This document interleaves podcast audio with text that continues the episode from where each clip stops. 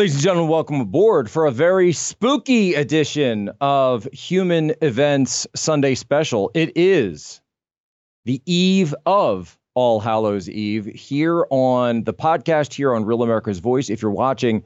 And I wanted to really dig into this because every year at Halloween or Hallowtide, All Hallowtide, if you're if you're Catholic like me, you get this this sort of response from the internet every time I post something like a, a family photo. We did Addams family last year. We're doing. Uh, not going to tell you what we're doing this year. You'll have to look. But but we're we're in the works. So Tanya Tay is is hard at work making the kids costumes, and it's it's going to be great.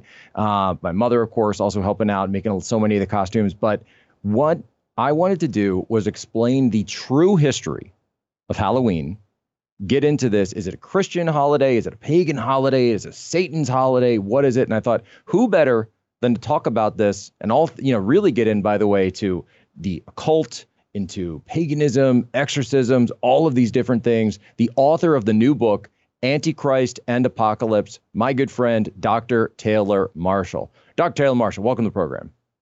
Hey, great to be here. This is going to be a good show. This is a good topic. So, so right off the bat, answer the question. Right? Is is Halloween was this we, we, are told every time I, I tweet about this i get a comment uh, this was just a pagan holiday it was this irish thing it was samhain or Samhain, however they say it you, you, just stole it and you converted it to christianity and the pope stole it and he forced everyone to do it and that's what halloween is is that true well it's a little more complicated than that i mean we know early in the church i mean saint ephrem the syrian St. John Chrysostom. I mean, these are guys in the 300s, 400s. Yeah. They know of a holy day of All Hallows or All Saints, celebrating all the martyrs. Originally, it was more of a spring harvest. It was after the festival of Pentecost, which is a Jewish feast that we Catholics received and continue to celebrate even uh, this year.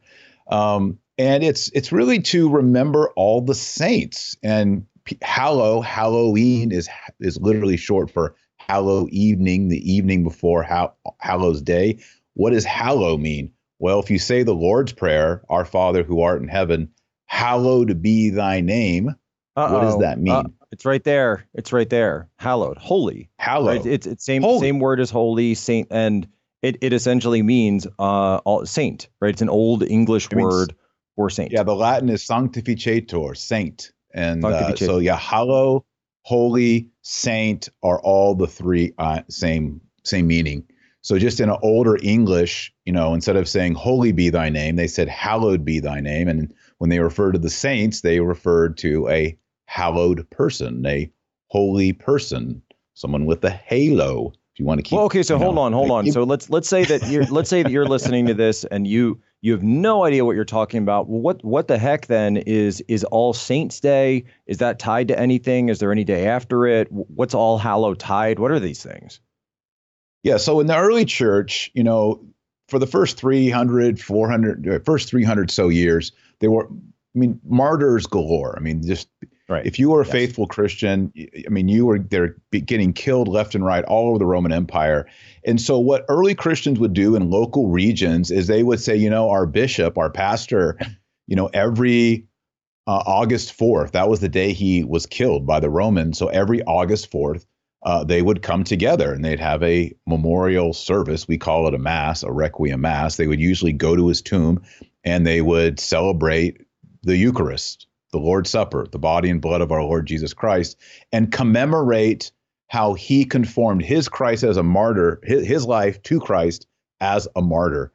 Now, over time, it was like, well, there's so many people who are holy and went to heaven, they're hallowed, and they don't have a day on the calendar.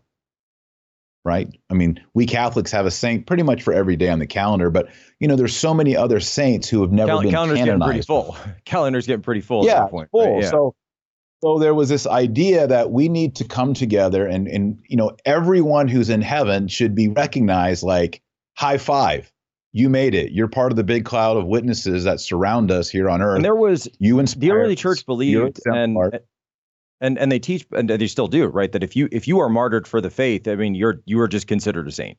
That's just exact. You are good. You're good. Yeah i mean if, if yeah. you give your life for jesus christ you are a saint. That's correct Right. Period. That's it. Yeah, so, Swiss Guards, 1527, Saints. Boom. Yeah, you're good. You're good. So, um, so that's kind of the whole idea of an All Saints Day. Now, originally, it was uh, commemorated the first time formally in Rome. It was in the Eastern Church and the Syrian Church. It was May 13th, which is an important day because that's Our Lady Fatima. That's in right. 610, Pope, Pope Boniface IV, there was this huge temple in Rome called the Pantheon. It's still there to this day. It's an amazing building. It's round. Pretty well known, right? I have. We were just there. Yeah, I mean, I think it's in Da Vinci Code, if you you know those kind of movies. But it's this round building with an oculus in it, and that was a temple to all the gods. Pan, all theon, gods, all the right. gods. Well, the Pope was like, "That's bogus. You can't have a temple to all the gods." So what he did is is he consecrate well first he did an exorcism on that building to drive out the demons because it's a false, you know, temple. And then he consecrated it as a Christian church, as a Catholic church. And he brought in, get this, cartloads, wagon loads, wheelbarrow loads of relics from the catacombs. Wow. Remember, in the catacombs, there are all these people who'd been martyred, right? And saints. And he brought them into this church. And that this church is dedicated to the Virgin Mary and all the martyrs and all the saints. And so it became custom to commemorate all the saints in Rome on that day when the Church of all the gods was exorcised and then reconsecrated to all the saints of Jesus. So that happened in the year 610 in Rome. And then later on, as you get more towards later in the medieval era, in the 900, 800s, 900s, you start to see a transition to celebrating it in the fall. And that's where we mm-hmm. get November the 1st as the feast day of All Saints. And the eve of that is, of course, October 31st. And a lot of that has to do with the harvest. And as you know from the book of the Apocalypse and Jesus' teaching in the Gospels, you know, the bringing in of souls to heaven is usually referred to as the harvest of Jesus Christ, bringing people in. So this harvest idea kind of was more appropriate, you know, for an All Saints idea, and that's how it got lodged at November first. So it's and All so, Saints Day, All Hallows Day, which then, of course, is also followed by All Souls Day. So that's All Souls is just everyone. No, and that's that's so a little bit of a different concept. Have you ever heard about the creepy volcano story, Jack? On Lay it on Day? me, brother. Okay, Lay it so, on me. So this is pretty interesting. So as you as you know, we Catholics we pray for the dead because the Jews in the Old Testament prayed for the dead. Uh, the early Christians, all of them prayed for the dead. Um, right. You can read that in Second Maccabees chapter twelve, verse forty-two and forward. Um, Martin Luther removed that from the Bible. A little bit of controversy. We won't get into that right now. But in and there's, the, there's instances, by the way, as well in in I believe Acts and the and in the epistles where it seems like they're referring to the practice as well. Yeah, in the epistles, there's one place in particular in Paul where it very much in he Paul, refers right. to someone in the past tense and he's saying a prayer, and it seems like well, most people say that he's talking about a dead Christian. Um, so yeah, that's another show you, unless yeah. you want to just go into prayers in the dead right now. But, maybe. But my but, point is, my well, point is though, is that it's it's it's it's lodged right there after All Saints Day, so it's a day for the dead. It's All Saints Day, and then prior to that is the first day of that, three days. right? So this is all Halloween tide, right? Halloween, Hallows Day, November first, and then All Souls. So that so uh, All Saints is everybody in heaven. All Souls is everybody in purgatory. We got to talk about purgatory. So here's the cave story. Listen to this. This is interesting. So in the 900s, there's a French pilgrim returning from the Holy Land, and he's coming back to France. And he meets this hermit who lives near a cave. And near the cave is this opening in the earth, like a volcano, where lava comes out and there's this noise. And the hermit says that when he prays, he can hear voices coming from the volcano. All right, this is a legend, but it's kind of an interesting story. Okay. And he hears the demons complaining about all these holy monks at Cluny, which is a monastery, who are praying so much and freeing souls from purgatory. So this hermit goes and tells the abbot of those monks, Hey, I met this hermit who lives in a cave next to a volcano. And here's what he told me Your monks are praying so much and so well that it's delivering all these souls from purgatory. And the abbot, whose name was Odilo, was so moved, he said, That's it. The day after All Saints, we're going to do just an all day prayer fest for the souls wow. in purgatory on November 2nd. And then that spread to the whole church. But it all started with the volcano story. So it starts with the volcano story. So coming up, right? Lava yeah. coming up, like a very yeah. hellish kind of yeah hellish know, thing going. But also, yeah. also with a connotation of burning, which is tied towards the word purgatory. Of course, comes. It's the same root word as the word for purification, right? That's the process. Exactly. Yeah, purging. Yeah, purging.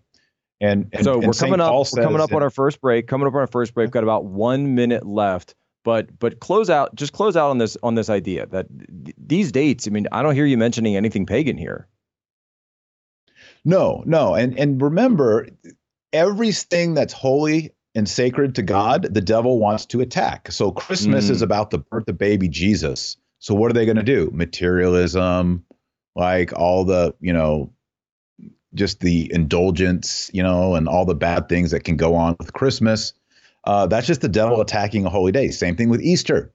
Easter is the resurrection of Jesus. The devil wants to thwart that. So again, you know, of course, if you're talking about all the saints, people who are disciples of Jesus Christ and became holy, the devil hates that. He's going to thwart that. So I think we'll talk about this more. It's not about running away and abandoning a holy day. It's about reclaiming it reclaiming the holy days, reclaiming all of our holy days, the practices of the early church, praying for the martyrs. It started with martyrs, then it extended to saints, the hallowed, praying for the hallowed. We're stay tuned. We're going to follow this up right next here with Dr. Taylor Marshall on our All Hallowtide special. And we're back here on Halloween special with Dr. Taylor Marshall. You know, so Dr. Marshall, I, last year when I was getting into this online debate, and you know me, if you follow me on Twitter, you know I like to get in these debates, that I found a website, believe it or not, on the Halloween debate called historyforatheists.com. Now, I know not exactly the kind of website you'd think that, you know, a good Catholic boy, Polish Catholic would be reading, but I said, well, hold on, let, here, let me see what it says because it's very interesting. Because this is an analysis of Halloween. By the way, they also have articles on Christmas and Easter that has no dog in the fight. Right? They have no dog in the fight as to whether it's pagan, whether it's Christian, whether it's a bunch of mumbo jumbo. They just want to know what the actual history of the practice. And they come in completely on the side with uh, resources and references. I mean, the whole thing is like 5,000 words. Highly recommend everybody read this because it's a completely secular account of, and it, it, includes everything that you just talked. I don't know if it has the volcano story actually, but uh, it talks about Samhain it, and the fact that Samhain was not celebrated in November. It talks about the early church. It talks about the dates, how that was moved around from different places. And by the way, it also gets into the point that uh, that part of Ireland was not part of the Roman Empire at the time. So the idea that the emperor or the Frankish kings or the pope would be referring to something that's taking place beyond the bounds of the empire, beyond the bounds of any any part of Christendom, or was considered Christendom. It just doesn't make any sense, right? The dates don't match. It's not like today where they're just you know googling, hey, what's a cool pagan holiday we can steal, right? and what's interesting though in all this is is a piece of it that a lot of this comes back to, and I, I want to read this that the idea where does so where does this idea come from and it it spawns all these pop culture blogs and it comes from basically this really bad 19th century, like a lot of bad things that came from the uh, late 19th century, early 20th century um, idea of comparative religion. Right, this idea of the study of comparative religion, and the, and the original book of this, or the most influential book, I should say, was called *The Golden Bough*. Golden Bough by Sir James Frazer. And in two volumes in 1890, which eventually expanded, uh, it, be, it caused something of a scandal for treating Christianity like any other form of ancient mythology, but effectively established the discipline of comparative religion in the English speaking world. And so, in their reasoning, all religion is just the same thing. This is for the comparative theologists they would say, well, no, the, every religion just takes something from the religions that came before and then adds a little something to it, adds their own spin, but it's really all just the same thing and it's all mixed up. And that's what we're getting today. And in doing so, you, you actually lose the rich tapestry, not only, by the way, of actual theology, but just human history right? Because that's not how it happened in any way. Uh, you you had wars, certainly. You had, uh, but you had this great religious debate that was going on. Time, you know, I actually said this on another show recently, but uh, the reason that atheists aren't discussed in anywhere really in the Bible is because they didn't exist in biblical times, right? Everyone believed in something. Everyone believed in whether it's the God of this tribe or that tribe or the God of the Canaanites, you know, whether it was Baal, it was Moloch, uh, a lot of Moloch worship going on today still. And the fact was they were dealing with establishing the one true God, right, for the ancient Israelites, and then eventually going into uh, into Jesus by fulfilling that through the through coming of the Messiah. And so this idea that they would be borrowing things from from other religions, it's it's anathema to what actually happened. Yeah, I mean it's a good point. Like you, you, were saying that you know Ireland wasn't even. That's kind of the narrative that people hear is that they took yeah. these jack o' lantern myths and somehow imported them into Rome. But one of the big you know wrenches in the machine is the Pope who eventually made All Saints on November first and moved it from May to November first. He was the last non-European pope until Pope Francis in 2013. He wasn't even from Europe. You know he's from? Syria. okay, so the Pope, it's, uh, Pope Gregory, who, right? The fourth. Pope Gregory the third. Pope Gregory oh, the third. Okay. Yeah, he he um he's the one who you know started this process, and uh, yeah, he was from Syria. So I don't think he was like trying to get like Irish. It wasn't like an Irish Syrian, you know. Yeah, Irish Syrian fusion. No, it's like it's just like he's as far away from Ireland as possible, and and he's the Pope who you know starts putting this stuff into place. So yeah, it's it's yeah. it's just a lot of a lot of really bad research and really bad history that's actually been debunked by by secular historians for a long time but it is a popular idea because it's used to combat the church. It's used by secularists, it's yep. used by Satanists and occultists to say, aha, look at you. We, you know, you took your thing from us and now we're taking it back from you. If you if you go to the city of Salem, by the way, we happen to be there passing through uh, about a year ago, and it's it's it's all occult there. Everything is occult in Salem now. Yeah, yeah. Um, and it's it's celebrated. It's absolutely celebrated. I I have no idea what was going on back there in Puritan times. Um, you know, the witches were they real or they witches or was just I, I have no idea. Right? We can't really know. But what I do right. know is there's a lot of witchcraft there today. Absolutely. yeah. I mean, it is well, a nexus. It's point. like uh, it you're there it's like you and I have talked about before Easter eggs. People are like, oh, Easter eggs are pagan. They mean this. It's this goddess. It's like, no. In the medieval era and up until recently, you couldn't eat meat or eggs during Lent. It was part yes. of fasting. It was penance. It was to make your life hard, no protein, right? You're living on basically a vegan diet during Lent. And then on Easter Sunday, you got to eat an egg and it tasted so amazing because you hadn't had an egg in 46 days and people would paint them and be excited about it. It wasn't pagan. It was which, which, by the way, for for those for those of you who don't understand how chickens work, chickens don't know that it's that it's Lent. So yeah, the chickens right. continue producing right. the eggs. So you've got all these eggs just stacked up around your house, and you have yeah. because the chickens don't. You can't just go to the chicken and say, "Hey, wait." So you know you've, yeah, got, exactly. you've got to do something with the chicken. So there you go. Yeah, um, that's egg. that's so for all the uh, that's for all the city folks just, that are listening.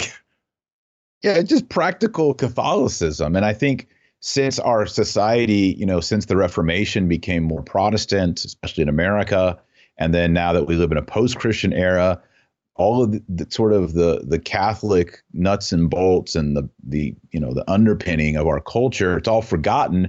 And then now we have all these people on blogs who are like trying to impose Wicca on everything, which is completely like, made up, by the way. Completely, yeah. So it's just it's, it's, it's not. It's not even. It, it's if you were an ancient pagan, an ancient occultist, you were definitely not a Wiccan because that was made up. right. Yeah. Yeah. Yeah. So we, was, we should talk about not. that a little bit. So we're we're you know yeah. I, I, feel like that's enough. And for anyone who wants to read this full article, I'll I'll actually link it here. So you know I know right, Jack Posobiec and Taylor Marshall linking to an atheist website.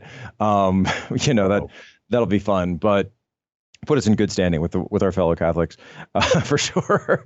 And um, but uh, but but let's get into this idea that you know the occultists really have perverted this holiday and so many other Christian holidays uh, the same way that in in all occultism it's always a perversion of the true faith. Uh, you have the mass, you have the black mass, you have uh, three, you know, 3 p.m. becomes 3 a.m. 3 p.m. the traditional. Uh, by by tradition, we believe that's when when Christ died on the cross. So 3 a.m. becomes satanic hour. You see this in movies, by the way, The Exorcist, right? That's, yep. There's a lot of Catholic, obviously, right? There's the overt Catholic motifs of the Rosary, the holy water, the crucifix, the young priest, the old priest. But there's even there's even deeper stuff if you know if you know the background of 3 a.m., 3 p.m., et stuff, et cetera, like this. By the way, just a, another note on that. You know that's one of the coolest things about growing up catholic is that number one you you never actually have to have this discussion because you just know uh, you know inherently that that's what it is. But then also that uh, it always means that you get the day after halloween off. So just saying. Yeah that's right. Yeah, yeah as I long as you go to church as long as you go to church. for us november 1st is a high holy day. It's a holy day of obligation and obligation. that means we have to go to mass it's just like a sunday. We have to go to mass we get to go to mass, but we're required to go to mass because we come and we commemorate all the saints in heaven, and we Catholics like saints. And then like people Which, say, "Well, way, what about the in in Eastern Europe? I don't know if you know this, but in Poland, um, All Saints Day and All Souls Day are massive, just absolutely yes. massive. And and all All Souls Day, what the Poles will do, and uh, you would see this in Ukraine as well. Probably not you know this year obviously uh, that might be harder. But i actually i take that back. I guarantee you you will see this on november 2nd in ukraine even in wartime that for the in western ukraine you still have a lot of catholics. They go to the they will go to the ceremony, the cemeteries and it's candles and it's flowers for your family for your ancestors. And there's sort of this idea that if you're if you're not taking care of the graves of your ancestors um, that you're you're like it's it's it's a shame, right? It's it's a personal shame, yeah. it's a familial shame that you are not because it, the idea being that you have to honor your ancestors, which by the way, last time I checked, that wasn't a recommendation, that wasn't a suggestion from God. Honoring your your ancestor, that's a commandment, yeah. right? That's a commandment, yeah. and this idea that and then of course that hopefully that someone will do that for you at some point. Mm-hmm. That's it's right. Huge. And I think it's you huge. know people who aren't Catholic get that they're like, why don't you just worship God? You know, keep it keep it focused on Jesus. And we do, and we have a distinction in Catholicism. We have this Greek term called dulia, and yes. and then another term called latria.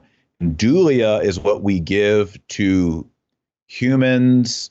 Uh, you can say you can give it to the American flag, the cross. Like we show respect and honor we salute. The veneration is not worship. Yeah, it's a veneration. It's not a. It's not. And then the other term, latria in Greek, is to is for God alone.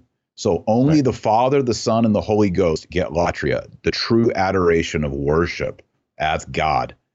And then the saints get our our dulia, like you would respect, you know, in a monarchy, a monarch. Well, we should even respect our president. Um, even though we're not thrilled with who he is. But I mean, we we show you know you like you were in the Navy, you salute you salute the rank, Absolutely. you salute the uniform, you salute, you know, salute and, the and uniform, that, you salute the rank. You're not like someone can't come and like why are you worshiping that general or that where you yeah why are you worshiping that admiral right yeah no I'm, yeah or why are you worshiping the flag? Well, I'm honoring the flag. It's custom. It's actually called customs and duties. It, it's considered a yes. duty. Yes, exactly. And and we believe that we have a duty um, that we should honor those who were exemplars in following Jesus Christ. You know, St. Mary Magdalene, St. Paul, St. Luke, you know, uh, and all the way into our own time, St. Therese de Lisieux, all these great saints who, and maybe they were martyrs and maybe they were just in, a, in their quiet way through suffering or illness, they carried the cross of Jesus with Jesus. We are coming up and, on our next break. So I hold that thought right there. Dr. Taylor Marshall, the author of Antichrist and Apocalypse, coming up next, talking saints, talking Halloween, talking occult. Be right back. And we're back. We're here with Dr. Taylor Marshall, the author of the new book, Antichrist and Apocalypse, which is just rocketing up the charts on Amazon. We'll talk about that a little bit more in the final segment. But I, I want to ask you another question, a serious question, maybe a spooky question. Are demons real? Are these spirits, these ghosts, these ghouls, these goblins, uh, this spiritual world that we're called to believe in? When I watch a movie like The Exorcist or a series like The Conjuring, uh, it, it, they talk about things like this when I read the Bible, when I read the Gospel. Christ performs exorcisms, uh, including transporting you know demons like Legion into into a, a, herd of pigs at one point. They fall off the cliff, they run off the cliff, and so. Am I supposed to just overlook those things? Am I supposed to think that these are just well, you know, that was just an early form of mental illness, and you know, he was just uh, he was curing them through a form of of you know celestial therapy or something, or or are these things real? And should we as believers take these seriously? They're most certainly real. If you read the Bible, Old and New Testament, there are fallen angels, and that's what a demon is. So we as Christians believe that before our world, our human world was created, that God made the angelic world. And he gave them a test, and there's some speculation of, of what that is. And I talk about that in my book. But basically, what happened is Satan said, non serviam. I will not serve. I will not mm. serve. And he fell. Uh, there was another angel in our tradition who said, Who is like God? In Hebrew, Mikael. Who is like God? And Mikael is Michael, Michael, St. Michael the archangel. And so he asked him that question, like, who can be God? You know, you can't, Satan, you can't be God, you know? And right. so Satan was kicked out.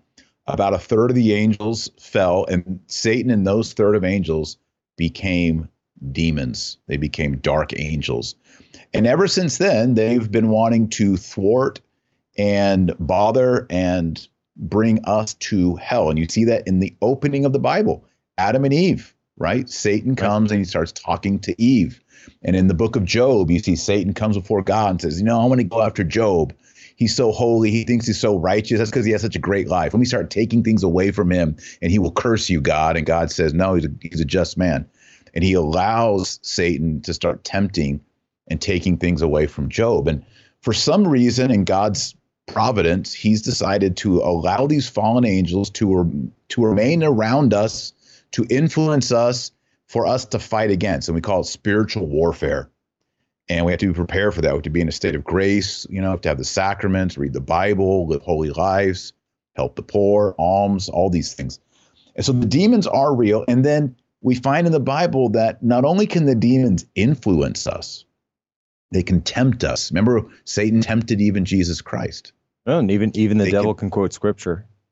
He can quote scripture. These demons are smart.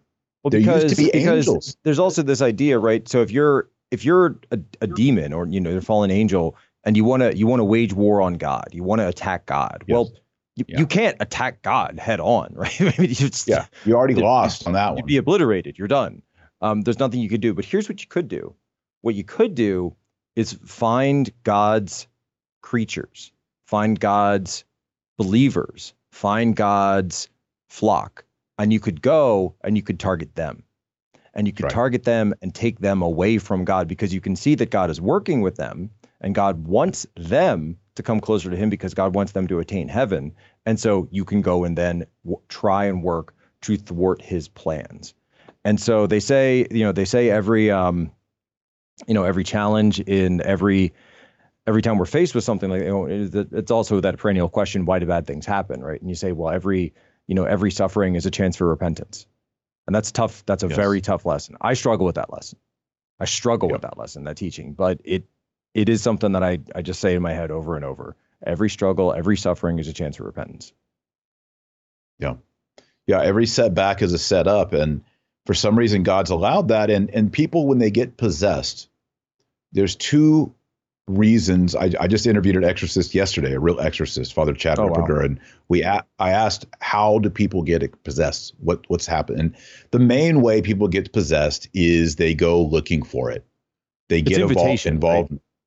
yeah they they well you can make a pact with the devil which is not he says not actually a pact or a, a deal with the devil because the devil has no legal rights because he's already a defeated foe. So his mm. covenants and his his you know contracts are, are void. But people who make these with him enter into partnerships with him, or you know you can do that explicit where you just say, "I want to make a deal with you, Satan," or they get involved in extremely sinful or demonic behavior, uh, witchcraft, seances, uh, Ouija boards, you know, some of these dark arts uh, dark magic, these kind of things, uh, paganism, pagan rituals, sexual rituals, or really, really criminal um, activity, uh, mass murdering, you know, these these really uh, rapes, child rapes, all these kind of things.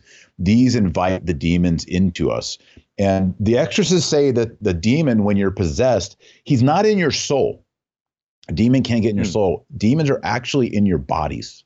And when you read the accounts in the, of Jesus exercising people, you see that the demons are in their bodies, not in their souls. So that's the main reason why people get possessed is they open themselves up to the satanic. So if someone says, "Hey, let's do a séance," or "Hey, let's get the Ouija board out," or "Let's do any," you just run as far as you can from that. Because if you want demons, that's how you get demons. Now, the other way, thing that's kind of on that you know on that it's it's not it's not what is it you know I don't know who makes it the Ouija boards Fisher Price or whatever. It's not like the company's making a satanic instrument. It's what you're doing with it that becomes satanic. It's not like you go to the store and it's and it's Satan. That that being said, you can go to a Spirit Halloween and find all sorts of occult uh, paraphernalia there, just right on the shelf, right on the shelf. They have a little sure. section for it. Um, and the point is, it's not that stuff doesn't come into your home and make you satanic. But what it does is it opens you're it, you're opening yourself up to it. You're opening up that world. You're you're inviting it in. You're giving you're giving it license, right? You talked about legal rights. You're giving it license, giving Satan yep. license or some of the lesser demons license to be able to come and then partake, right? Partake of your life, of your corpus. Your spirit is still there. And you do see this in, like you said, some of these you know, even the original Exorcist movie, there's this idea of the struggle within the young girl that she's, which yes. by the way, people don't realize that's based on a true story.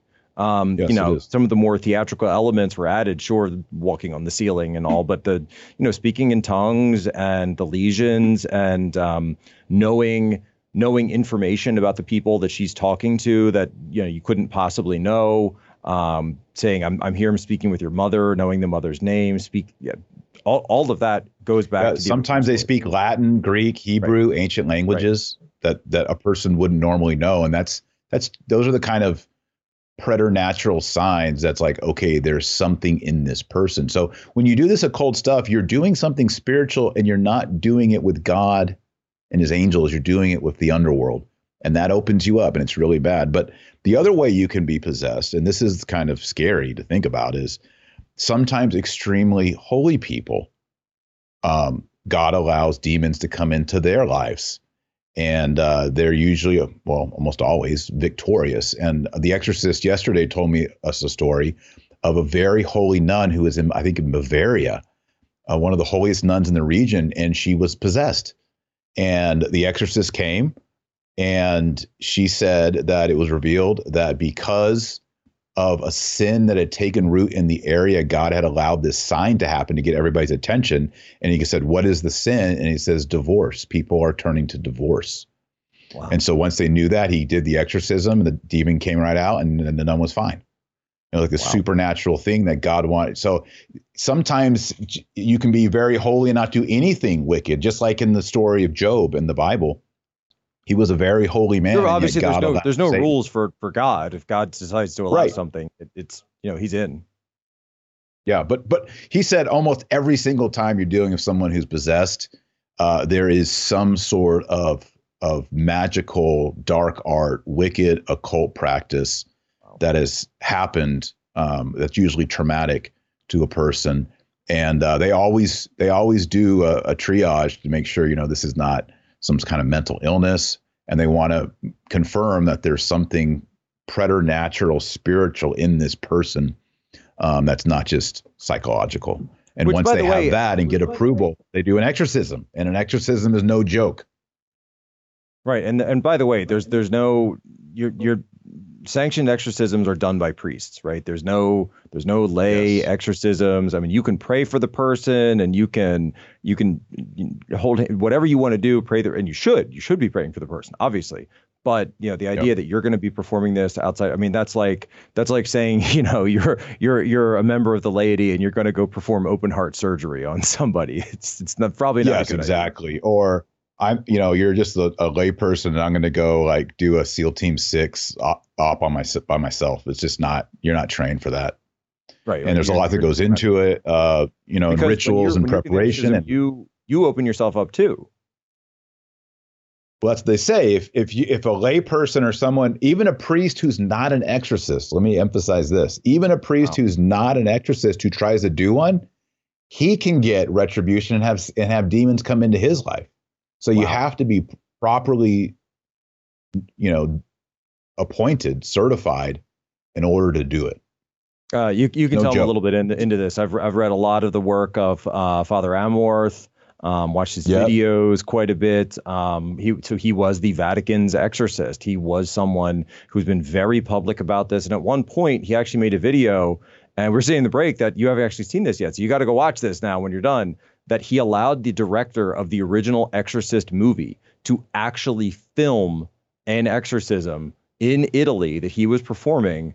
Um, it was this this uh, Italian. She was a mother, young mother, and uh, you hear the speaking in tongues, you see the the sort of uh, contortions that the body is doing, and you you're able to watch this. No, it's it's just him. It's the director, some members of her family, no camera crew, just him, single camera in the room. They show the entire thing. Wow, yeah, I've never it's been to one, but I've I've heard I've spoken to exorcist priests who have done them, and um, and they, it's not just like you come in and uh, five minutes it's over. Like these can go on for months, actually.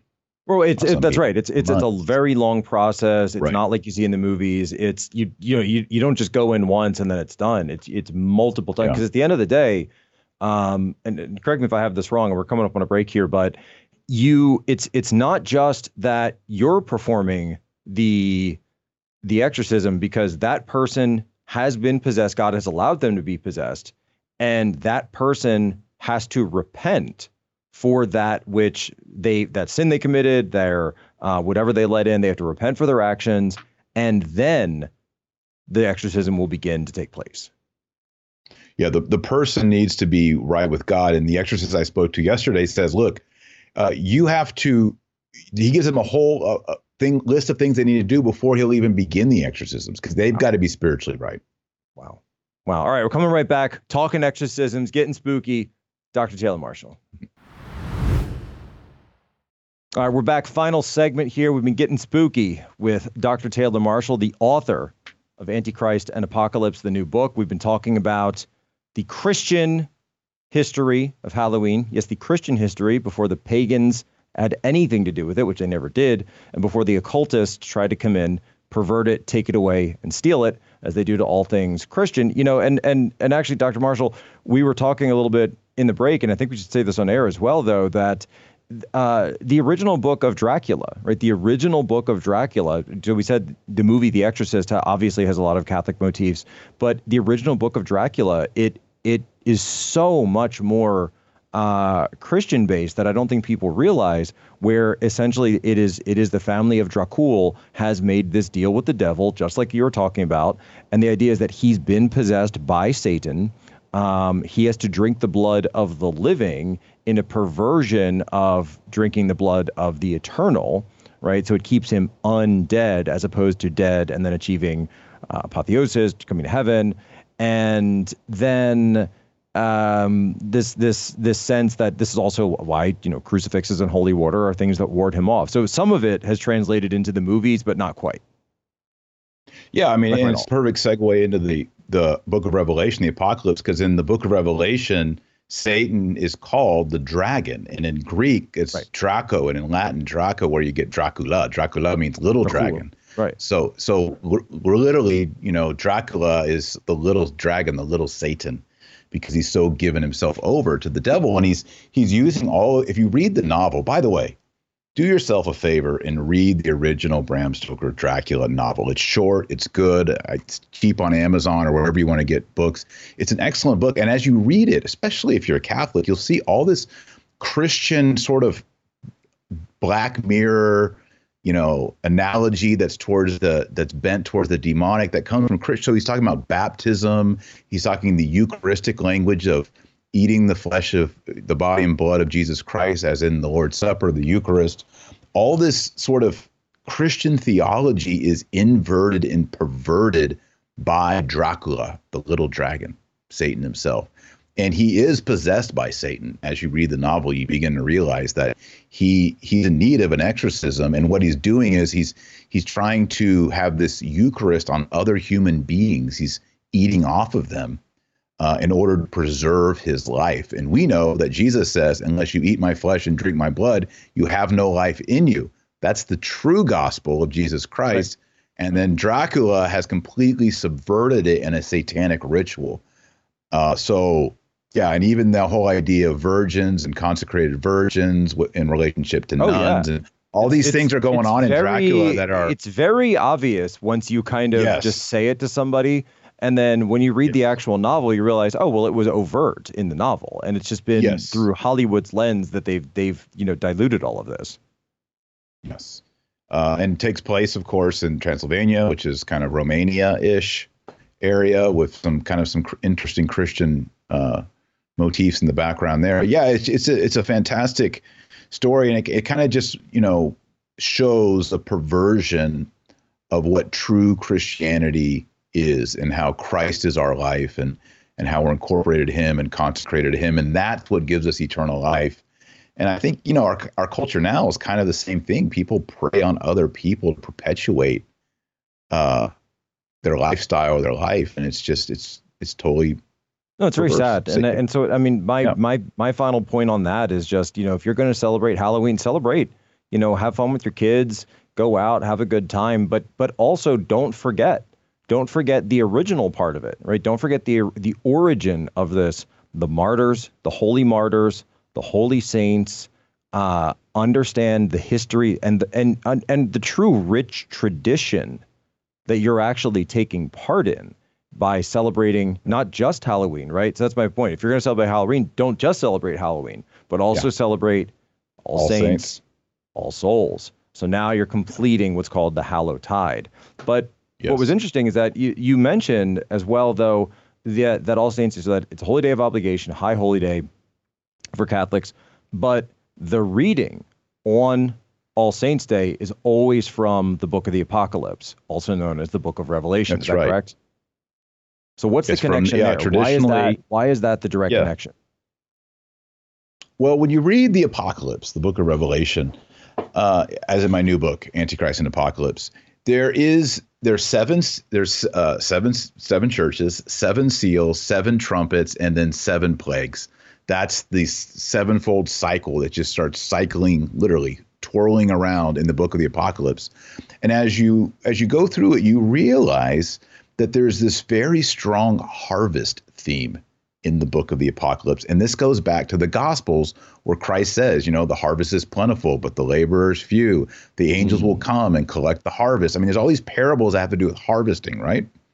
So and it's harvesting of souls right? And christ even has him in the apocalypse he's even depicted as having the sickle and reaching the sickle down into the earth and harvesting souls. So this whole idea that he is the kind of this great farmer. Remember, Adam was a farmer, right? Adam and Eve. He was cultivating mm-hmm. the garden. Christ is the new Adam. He was found in the garden. Mary Magdalene thought he was the gardener. Remember that right. on Easter Sunday.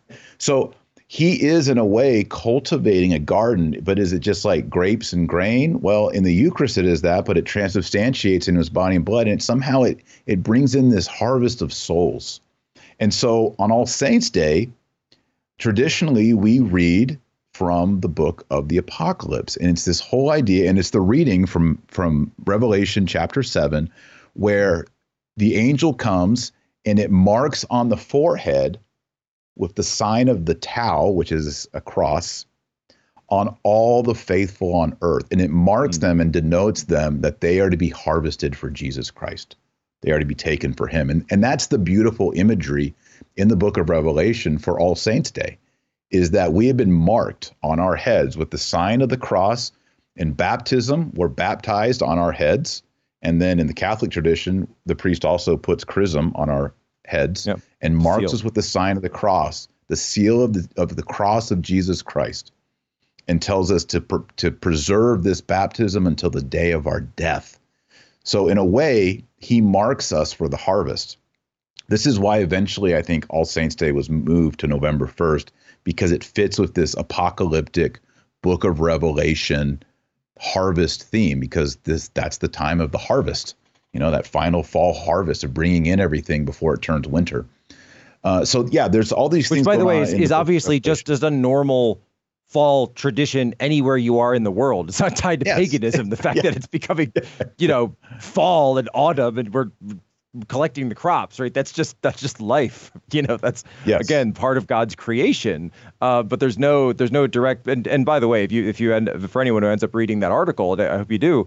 Uh, it points out that even even by the way, if you go into the Irish Harvest Festival. Uh, in in the ancient times of Samhain, there was no connection to paganism whatsoever. Just a harvest festival. That's all. That's it. That's all it was. Yeah, I mean, you bring in a bunch of grain and you have tons of food, and your work is all done. What are you going to do? You're going to eat great food and bake some pies and have fun. And let the yeah yeah, and let the kids eat the apples, and you know, just have a, a grand old time. And and that's kind of part of it. Is is it celebrating as we read in the Book of Revelation, you know, that Christ has marked us, and He is coming back for us. He has. We're special to Him, and He wants to bring us into His storehouse, which is heaven and that's the great hope of it all. And that's what All Saints is all about. It, we we look to those who already made it. You know, it's kind of like if you're, you know, you're overcoming alcoholism or drugs yes. or a sex addiction, meeting and knowing people who have been successful in that journey inspires you like, okay, I can do it. You know, I can right. do it. I can go that's, one that's more day without a drink. Uh, when I say, you know, I, I'm I'm 17 years sober. Um, I try yeah. not to make. I try not to. You know, that's like bragging. It's it's. Um, but but I I try to mention that every once in a while. Uh, we just we just had that. You know, it's just a couple of uh, what two three weeks ago. Um, was my anniversary, and it, I try to mention that. I try to mention that. You know, often it's not like, uh, oh look, I'm better than you think. No, it's not like that at all. It's it's a message to anybody that is struggling out there that hey, 17 years, boom. Didn't didn't think I could do yes. 17 years, but here I am. It's possible and and that's that that is just an analogy to where we look in this life like is it really worth being a christian? Is it really worth trying to live chaste is it really worth going to church every sunday and you know praying every day and this family? And then you look at the saints and you're like they did it. Thousands of people have done it. They and, and it one heaven. day one day though we, when when we realize that you know go uh, had a priest once who said you know the best place to count your money is in the graveyard best place to check your bank account. You know that that this is this is a you know this is a testing ground that we're in right here. Exactly. This is this this reality that we're in, whatever it truly is, right? It's it's it's set up for us as a test. That's the true life, right? Beyond this, and this is you know so your answer to the test will take place there, not here, and you're gonna be there a whole lot longer than you are here. That's right. Final and final so, words final words. We're almost out of time. Dr. Taylor Marshall, the new book, Antichrist Apocalypse, available everywhere that books are sold. Hasn't been banned yet. Get it before it is. Um, we're definitely going to have to order some for it because every I'm, I'm, in every all the producers asking me for a copy now.